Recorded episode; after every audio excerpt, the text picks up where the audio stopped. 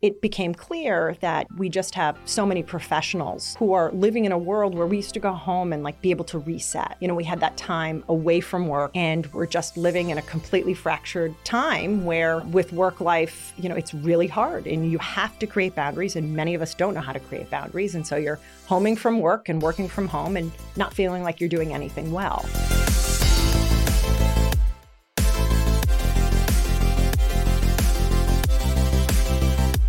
Welcome to Seriously Catherine, a podcast about taking your business seriously, but not yourself. All right, y'all, this week's hot take is all about the Grammys. Oh my God. So, the most important thing is that there's been rumors or speculation that Taylor Swift was going to announce a new album, but it was going to be the Reputation Taylor's Version album. And no, she has a brand new album. It's called The Tortured Poets Department. Who knows? I'm a little kind of like was hoping that there would be like another, it would be another pop album. It sounds like it's going to be more of like a, you know, alternative album, whatever. Anything she does, I support fully. So, some other things that came up. So she won for Album of the Year for Midnights, which I support. Oh, Jon Batiste was there. Tracy Chapman was there. She did a duet with Luke Combs and her song that he also did, which is so great. I mean, if you don't know that song, he's gonna fast car. Miley Cyrus won her very first Grammy for Flowers. Listen, Miley Cyrus is like in the category of Britney Spears, Madonna. They're crazy. We know they're crazy. We love them for it. And so I'm just really happy that she won a Grammy. Beyonce was there and Jay Z and Blue Ivy. Jay Z was the recipient of the Dr. Dre Global Impact Award, which is amazing. Good for him. He did take that opportunity to point out that Beyonce, although she has the most Grammys ever, in history, she's never won album of the year. And he's a little he's a little hurt about it. Like, I mean, and I get it. I get what he's saying, but like this year, she didn't put on any new content or any new album. So, I mean, it was sort of like, what, where is this coming from? And so I get like some people are like, oh my God, why would he take this opportunity to talk shit when she didn't even put out any new material? But like, when was last time he had the platform to, with a mic and to be able to speak to as many people as he could, you know, for Grammys night? He was literally in front of the very crowd that needed to hear how pissed off he is. Uh, Celine Dion was there. This is like her first you know public appearance since being diagnosed with uh, is a neurological uh, disease I think it's called stiff person's disease. She looked beautiful, and that was awesome for her to be out. Fantasia Barrino did an amazing tribute to Tina Turner. And then Miley Cyrus, I think, was channeling Tina Turner in her outfit when she performed Flowers, and it was so adorable. I don't know if you saw this clip, but it's go find it if you didn't. It's like while Miley Cyrus was performing Flowers, she like acknowledged that, oh my God, she just won her first Grammy. Oh, oh, wait, I do have to, I do have to do a little hot take on Trevor Noah. He was like the host, and and he did so good. A lot of like his little clips and quimps are getting like a lot of viral attention on social media. And he called out Taylor Swift, but in a way that wasn't like, you know, being a bully. I love Trevor Noah, and I'm kind of sad, you know, he's not doing the Daily Show anymore. Jon Stewart's back.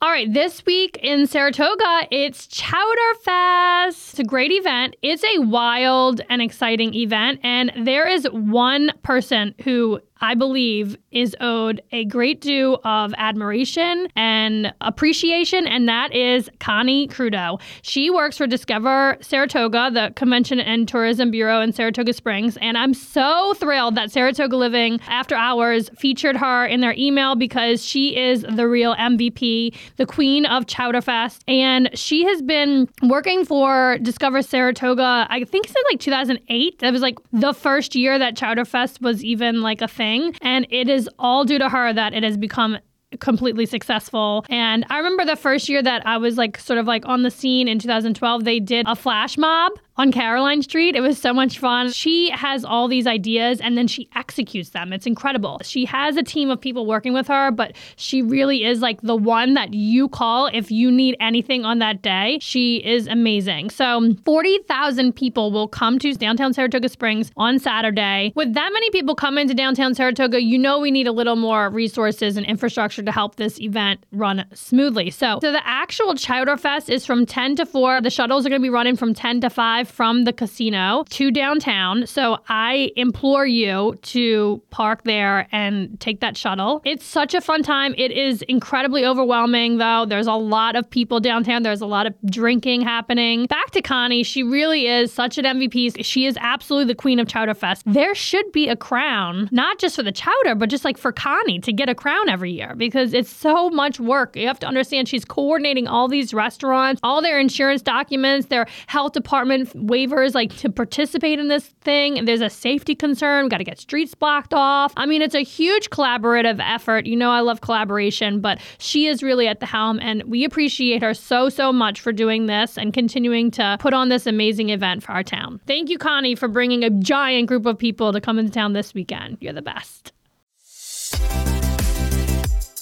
On this week's episode of Seriously Catherine, I'm joined by Ally Meyers. She is an executive coach, speaker, trainer, and a mindset shifter. She is all about positive psychology and helping you live a happier and more fulfilling life. Let's get into it. So, when I think of you, I think of you like as Miss Saratoga. oh it's my true.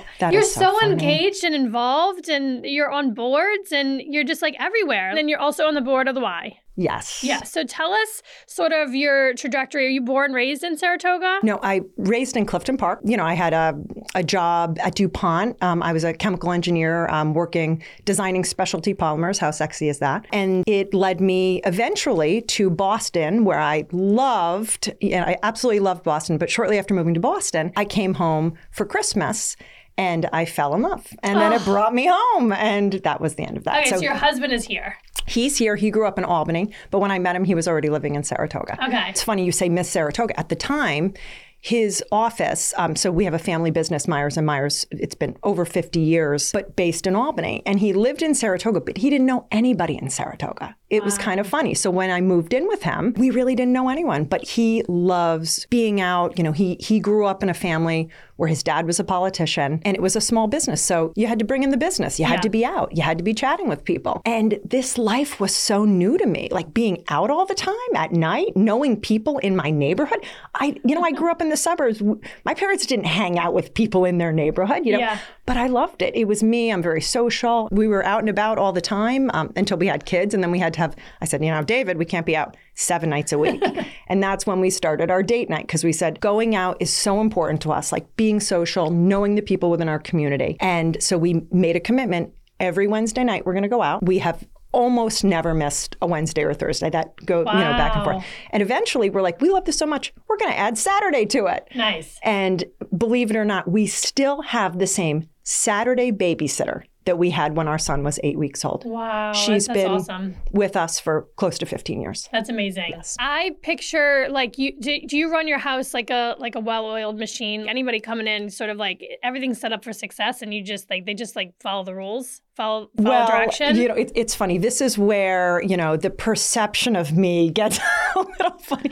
I, I am a disaster in terms of like house organization. Let's say that. Yes, this is but so hard to believe. but parental discipline I'm pretty good at. Yeah. Okay. So I really hit a point. I think it was between child three and four that I just, and I wanted to start doing things for myself, you know, like going back to work and, Yeah. you know, getting involved in the community. And I just couldn't do it all. And Yeah. that's totally what, what fell by the wayside. And my, my husband's so organized that it drives him crazy. But I, I always tell him when the kids are old enough and like they can contribute and now they're starting to contribute. So the house is slowly getting back to like a, a, halfway decent, but that's what gets gets uh, dropped by the wayside with me for sure. Yeah. I mean, something drops. Mm-hmm. And if you're really good and, and sort of like okay with asking for help Mm-hmm. and having someone who's expert is that to come in and help you, it's such a game changer. Totally. But but in terms of well, there are a few things that were like not negotiables. Like number one, sleep. Sleep is so important to me and I am terrible without enough sleep. So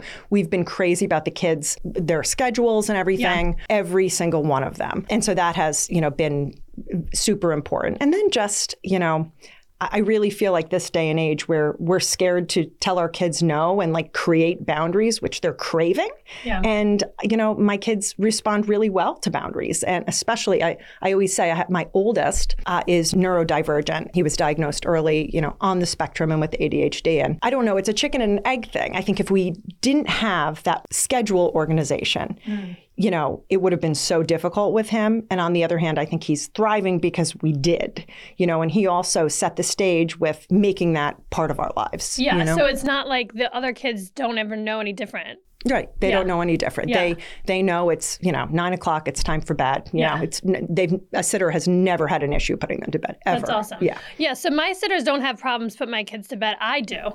right. It's right. like every night is just an absolute like negotiation strategy. Yes. I mean, I'm just always like, and I have to like set myself up for it. So it's like, okay, I'm gonna be able to do this. Yes, You know? And just it's well, I I think it's just that I have zero. Pa- My mom used to use this phrase with me. Like she used to say, seven o'clock, Ally, it's my favorite time of day." Okay, and she said, "You'll understand someday." And I swear, from my when my kids were little, when it was seven o'clock and they were babies and it was bedtime, I was done. I was out of bandwidth. Yeah. and that's the way I am. It's like, okay, out of my room, get to bed. I'm done. I can't give you anymore. Yeah. you know. Yeah. No, it's I'm figuring it out. I mean, and I have like these little babies. I mean, Mm-hmm. Posey's the oldest, she's 9 and then we have Ruby six and Zia's four. And Zia and Ruby share a room, so they like feed off of each other. Mm. That's tough, And yeah. it's yeah, it's tough. Okay, and it's all boys. All boys. All boys. Yes. So, tell us. So you you were, I guess, a chemist. Like, what was your Chemical engineer. chemical engineer? Yes.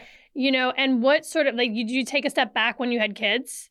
Yes. Oh, I've I've done many different types of things, and it's funny. I used to be so paranoid about you know changing my identity. Well, I'm doing this today. Well, I'm doing this tomorrow. But I really feel like I'm at a point in my life that I'm like, I don't care. Every single thing I did had a component which was a stepping stone to where I am today. Everything, even Yeah. if like at first glance it doesn't even seem remotely related. Uh, but yes, I studied chemical engineering in school. You're a little, I mean, not super limited, but I didn't want to be in a lab. I didn't want to be in a manufacturing facility. So I went into sales, and that was great. You know, at that point, I was just moving back to the area, and I started a business at the time where I spoke to women about wardrobing, like confidence, Oh, yeah. wardrobe through confidence. I did some personal shopping and things like that, but I did a lot of speaking. And I loved the speaking. I didn't love the fact that I had people who thought their fashion emergency was the, the worst problem in the world, Yeah, you know, and I was the one who was called on uh, for that. So when I started having kids, shortly after my oldest was was diagnosed with some learning challenges. And you know we just had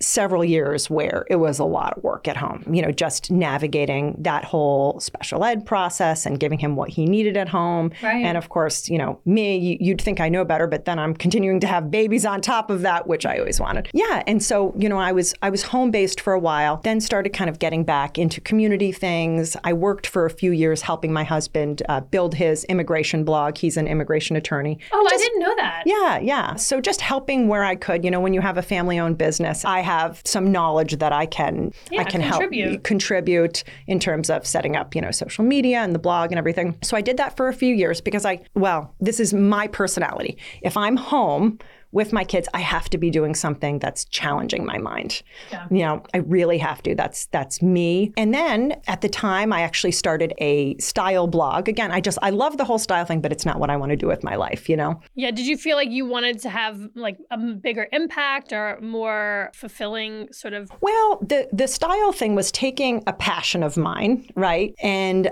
I was really loving the writing component, which I didn't really get a chance to do in an engineering school. Yeah. But most of all, I think I had about a 10 year period. So it was probably like 2005 to 2015 where I feel like the world of technology was growing leaps and bounds above my capacity. But of course, that wasn't the case. I was just so disconnected from what people were learning, what a blog was, and all that. So I used this as a way to kind of learn these skills that I knew I wanted to learn and that I knew I would enjoy doing. So I did that more as, you know, just a, um, a hobby. And then I started The Scoop. So I started The Scoop, which was a local blog that was dedicated to highlighting local businesses. That's the way we started. And I had the initial idea to start The Scoop in a little bit of a different business model. But then COVID came and I had to shift that business model. So what I ended up doing was making cold calls to businesses. It was kind of funny. Kids are, you know, in cribs downstairs, the beginning of COVID, and I'm like making cold calls to businesses saying, hey, I have this idea. You know, I want to highlight small businesses, but they probably don't have the money to invest. You know, Right. would you partner with me and sponsor me in doing this. And they're like, well, how many followers do you have? I'm like, well, I have none, but I have, I have an idea and I have a lot of drive. Yeah. So um, that was a really awesome experience. It gave me the opportunity to team up with some great local businesses like Ruin um, and Adirondack Trust and, you know, get to know a lot of people within the business community here. Right. Again, it completely forced me to learn things like basic video and you know a little bit more about the technology and Canva and all that stuff which i again loved doing. Yeah. And you're kind of like you know like you blew up during COVID. You were like everywhere as far as I was concerned. It was like every business was having you spotlight them and it was just it was huge. I think everyone was looking for a way to share what they had in their shop that people couldn't visit and I yeah. was happy to do that for them.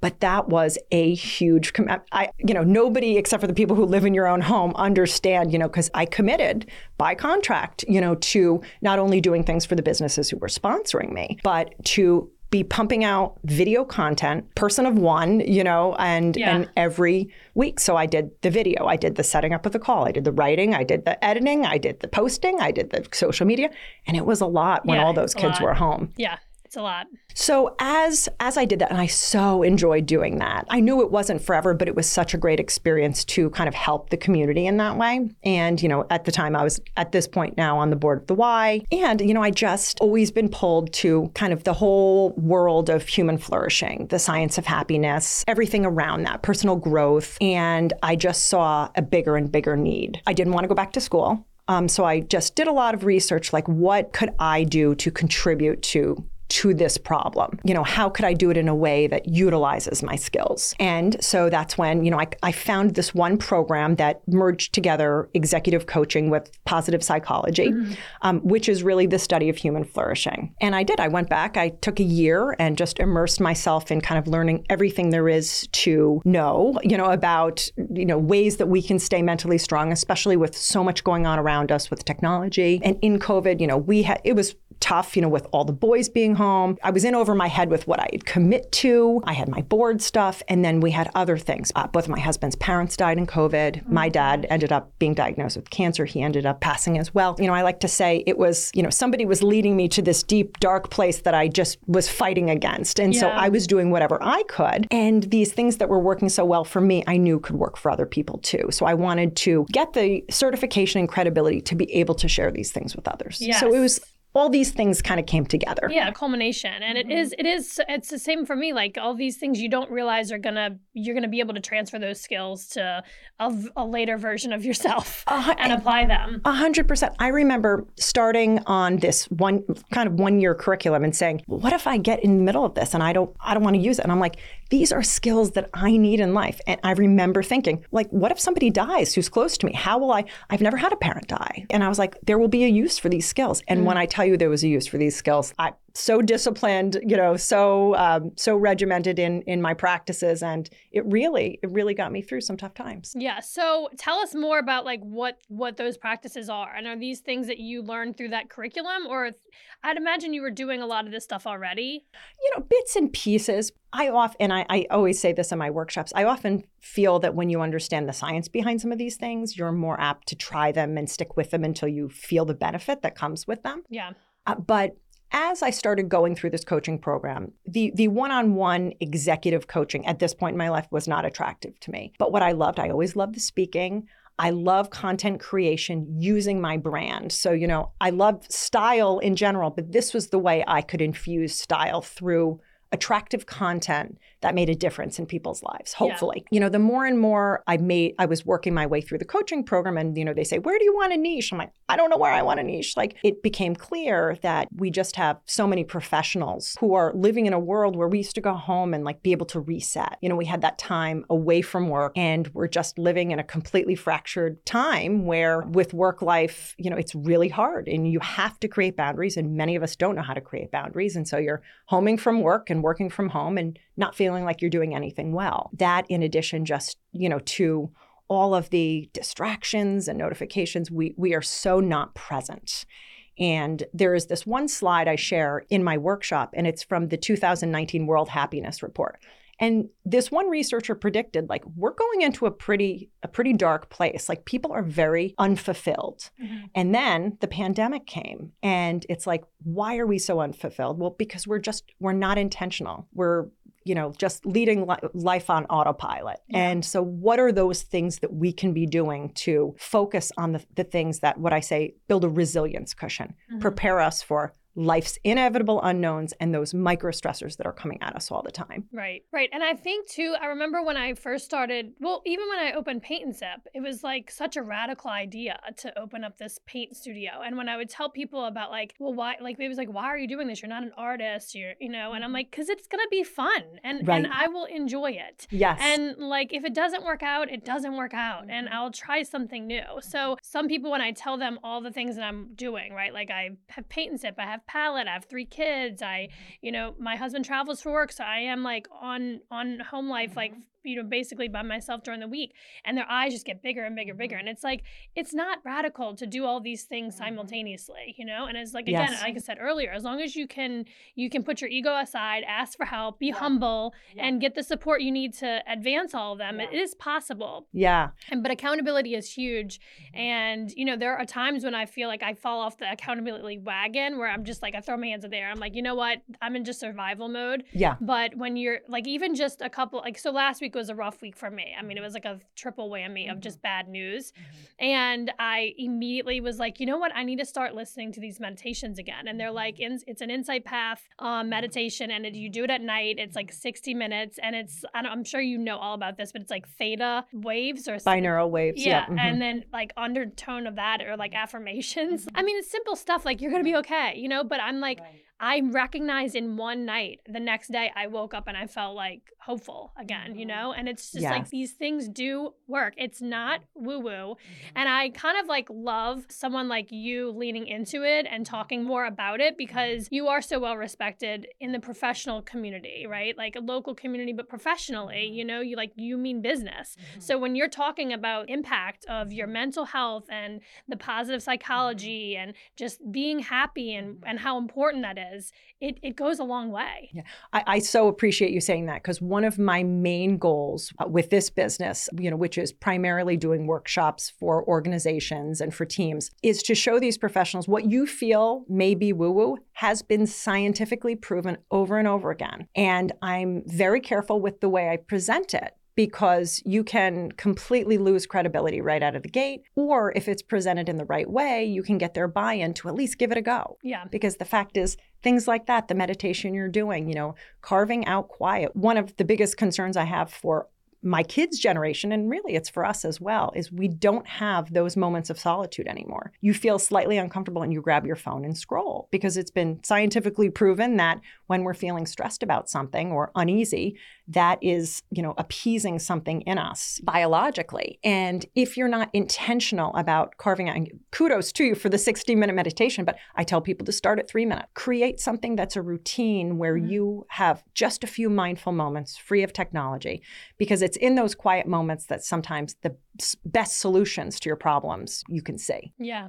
I've always been sort of an old soul. Like I enjoy spending time with older people. Mm-hmm. I have great relationships with older older people who have been mentors to me. And I used to always sort of like and I still to this day think this. It's like you shouldn't have to get old to have wisdom right. to like be a happier person, right? Like, how can we get there oh, faster? Oh, 100%. Is it spending time with older people? Is it spending, is it just share? I, I believe it's just shared experiences, like sharing stories and shared experiences and wisdom and passing it down and, and sharing.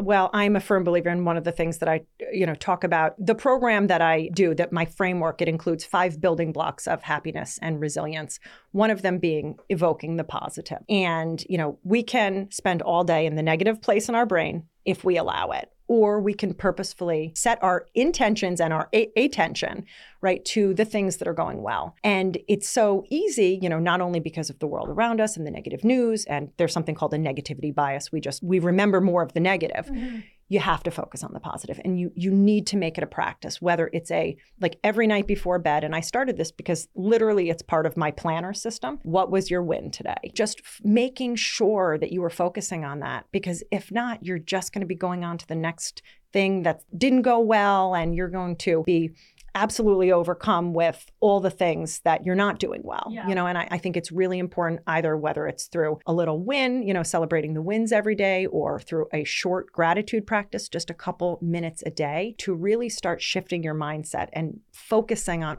all these awesome things that are Right. going on Yeah. and you're so much less likely to be pulled under when the things don't go as planned because Right. they very often don't as we know Yeah, I'm sort of like on both sides of it. I just feel like I was brought up to just be a realist, you know, Mhm. like life sucks sometimes. Life's hard and you just kind of got to like go with it. And then there's this other side of me that's I and I recently like one of my really good friends, you know, I'm a and I'm also I'm kind of going all over the place right here, but I'm also a worst case scenario person where I'm like, okay, plan for the worst thing. Like what is the worst thing that could happen? sure and hope for the best, right? And then when things do go well, you're pleasantly surprised and Mm-hmm. a little maybe, you know, starstruck by it. But I have a friend who doesn't ever think of the worst thing. She's like, why would you even think about that? Why would you even put that thought into your brain for Okay. it to for it to percolate? So she doesn't even so I, think I need about it. I need to interject here. So, so there, one of the exercises that I share with my students is something that was founded in, in the field of positive psychology by a, a Dr. Gabrielle Oettingen, I think is her name. But she is like an expert in goal realization, and she feels strongly that we don't just visualize a positive outcome. We must visualize the obstacles that are coming along the way. Not only because we're better prepared for when we get to that obstacle, but it just inherently gives us more confidence to go for it because we're like, Yeah. we got this. You know, if this happens, I got this. So chances are, if somebody's never looking at any of the obstacles, as soon as an obstacle comes, you know, they're they're more likely to get sidetracked or to give up Or just not start to begin with. or or not start. Right? Yeah. Exactly. Yeah. Because that is too scary to them. So um, I have so many questions. Like, um, do you do vision boarding or You know, I don't personally do vision boarding, but there are also a lot of great visualization meditations where you really are trying to kind of embody the situation that you want to be in. I remember when I took on the uh, capital campaign for the Y, and we we just are pretty much wrapping that up now, and that was one of the biggest challenges of my life, and I'm so glad I did it. But it was really, really hard to do, getting out of Mm. my comfort zone. yeah? But what I had to do was really visualize the people who would be using this space, you know, and the people who would never have access. You know, one thing about the Y, whether you know this or not, is we believe that everyone should have access to wellness, regardless of your ability to pay. So I always focus on that, you know, when I'm thinking of the hard work I'm doing, well, these are the people who are going to benefit. The whole community benefits, but Right. you know, that's that's what drives me. So a few weeks back, you know, I have been in the new space several times, which is here, you know, here in Saratoga. But when I was in it, it hadn't yet been kind of full of people yet. And then a few weeks back, it was like a holiday weekend or something.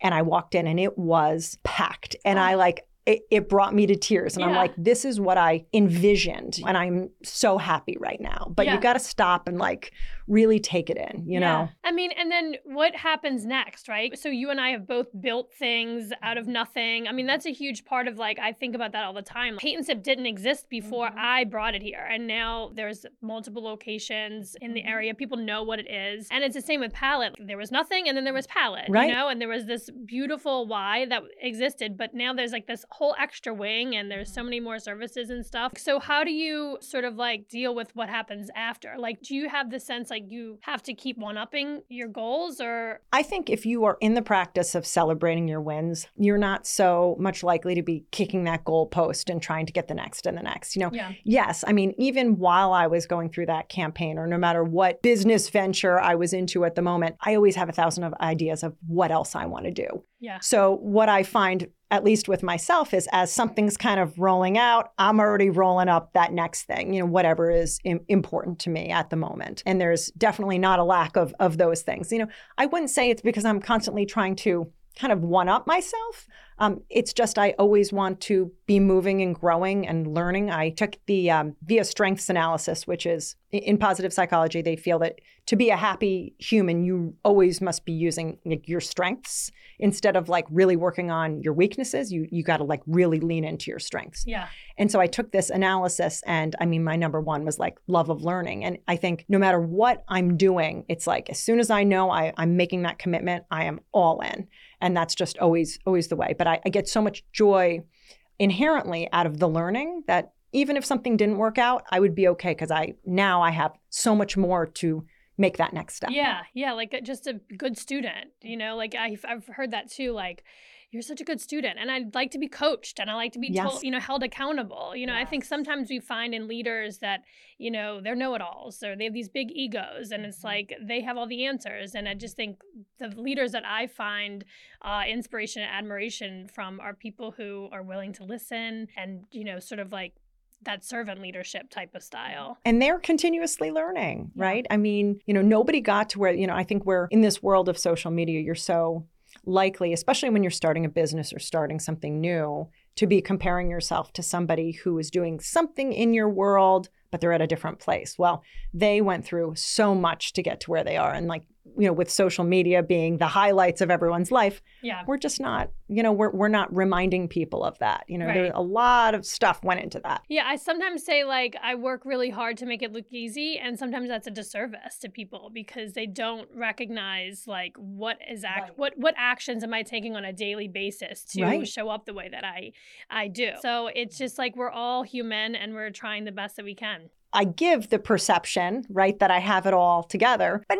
nobody does, you know, Right. absolutely nobody does. And, you know, my husband and I have this funny thing. He's like, You're such a fraud. Everyone thinks, everyone thinks you have it together. He's like, Look at this place, Yeah. you know, Yeah. but it is what it is. You know, you, you have to come clean. Yeah, yeah. So if anyone uh, you've been doing like a lot of speak I feel like you've been mm-hmm. doing a lot of speaking engagements and traveling mm-hmm. and going to I'm, I'm assuming like corporations and doing like leadership mm-hmm. training or with their executive teams or tell us more about that and how uh, people might want to like engage with you. Yeah. So the, the workshops that I've put together help, you know, lower stress and burnout and increase resilience and well-being. And I think what I offer organizations is this way of introducing the subject of mental strength in a very non-threatening way. You know, unfortunately, there's still a little bit of a stigma around mental health. So it's doing, you know, leadership trainings. The other day I was speaking to a group of human resource professionals and emerging leaders. They had come to me saying our emerging leaders are in an unprecedented place where there's so there's so much on their shoulders. You know,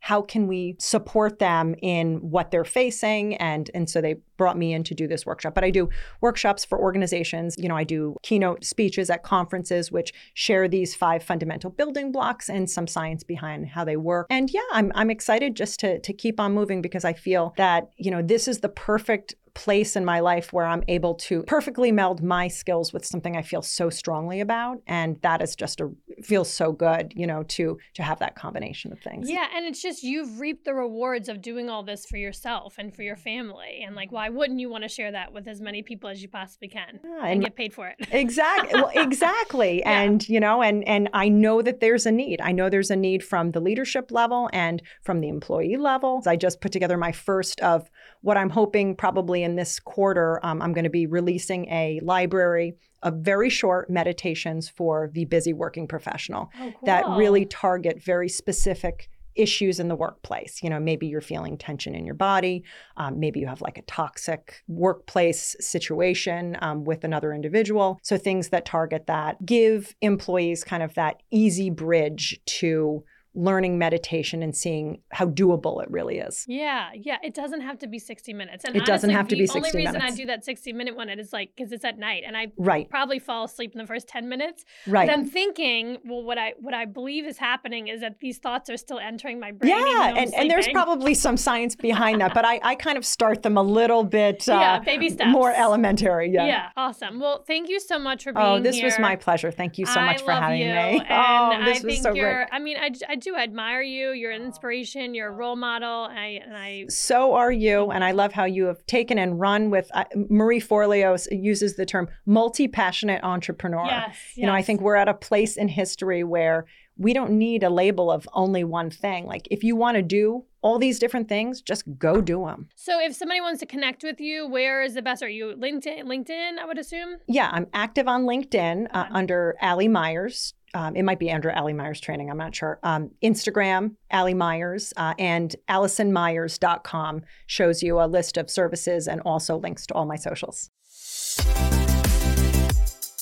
So, this week's Facepalm mom moment was a tough one. Okay, so y'all know I was out of town without my kids again to ride in a Mardi Gras parade, and my best friend's mom passed away, so I had a funeral to go to, and I missed out on ski lessons yesterday. Luckily, I have an awesome husband, and he's a great dad, and he did lots of video, so I felt like I wasn't missing out. But when I got home last night and I asked them how they did, Ruby was so excited because she was been she's been working on these J turns, and you can't can't go to the bunny hill until you master or perfect these J turns at least so many times. So the time be like not this past Sunday, but Sunday before that, when I was there, I was like being like one of those sideline moms who was like really frustrated because they weren't weren't letting her advance with the other kids, and she kept on getting kind of like mixed in the group, and she was like upset. So she kept on like signing to me like it's time for me to go over to the bunny hill, and I'm like you got to speak up, girlfriend. You got to use your voice. So when we got her in the car, she's like I don't understand why they're not letting me go over to the bunny hill, and I was like like, you got to speak up for yourself, you know, like let the coach know that you are ready to go down that bunny hill, damn it. And so she's like, okay, next weekend I'm going to practice. And I was sort of bummed, like, I'm not going to be there to witness this. I'm pretty competitive. So I was like, I was feeling a little like, okay, she's good. Like, move her on, advance the child already. Cause she's got her little sister, Zia, like right on her heels. Cause Zia's actually really, really good at it so far. It's only like her third time being on skis, but she's very, very good. Anyway, I get home last night and I'm like, how did we do? What did we do? Did y'all have fun? You know? And Ruby's like, Mom, I got to go down the bunny hill. She was so excited. And then Mark's like, Katie, she actually cried when they when they gave her like little vests because they all get like these adore these like cute jersey red vests to go down the bunny hill so you can separate the ones that are advancing and the ones that are not there yet. And Mark said she started to tear up. She was so overwhelmed and proud that she got to advance. And I, in that moment, was like happy for her, but also feeling like the mom guilt because I wasn't there to witness it myself. And that sucks. You know, that sucks that feeling when you're like, oh, I wasn't there for that. But the reality of the matter is, is like I'm raising these strong, independent girls. Their mom is not always going to be there, right? Like, I mean, I'm not going to last forever as much as I would love to. And it's important to me that they can stand on their own two feet and have these experiences without me eventually, right? So why not start now? That's my facepalm mom moment. It's kind of a sad one, but you know, I think mom guilt is real and we all feel it. And, you know, sometimes I think it can hold you back. It can hold you back from doing the things that you really want to do or that you feel like you need to be present for out of fear that you're going to miss out on something else that your kids are doing. So I just, I think it's important to share these stories. I got it, you got it, we all got it. But if it makes you feel a little less isolated, you know, and alone, that, you know, you're not doing at all, I am here for you to make you feel a little more supported. All right, moms and dads, I got a parenting hack for you, and it's called the Hoffman Car Wash. If you are a member of the Unlimited Car Wash Club, you're in for a real treat because you can go for free, essentially, if you're paying the monthly fee. I don't know if we're doing any girl math or mom math here, but you pay the fee and you can go get a car wash as many times as you want. And it's one of those things that's like a multifaceted experience. If I'm with the kids, they love to ask the car guy, like, if he can draw a little design on the window. They always play ball, they always do something fun. And then we go on through the car wash, and it's almost like this thing comes over my kids like they're not psychopaths when we leave the car wash. It's like some sense of like therapy for them. Also, form of therapy when I am by myself and I need to go to the car wash because it's the only place I can scream out loud with no judgment. So, if you are not already a member of the Unlimited Car Wash Club at Hoffman, you are missing out on a treat. Thank you for listening to this podcast. And if you want to connect with me, slide into my DMs on Instagram. My handle is Catherine Hover.